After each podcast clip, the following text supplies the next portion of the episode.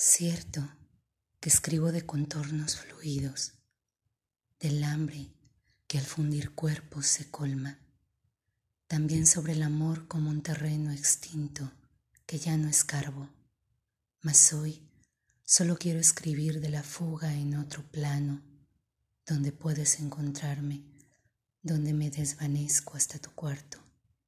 Sé que al tocarte me encuentras y eso es suficiente.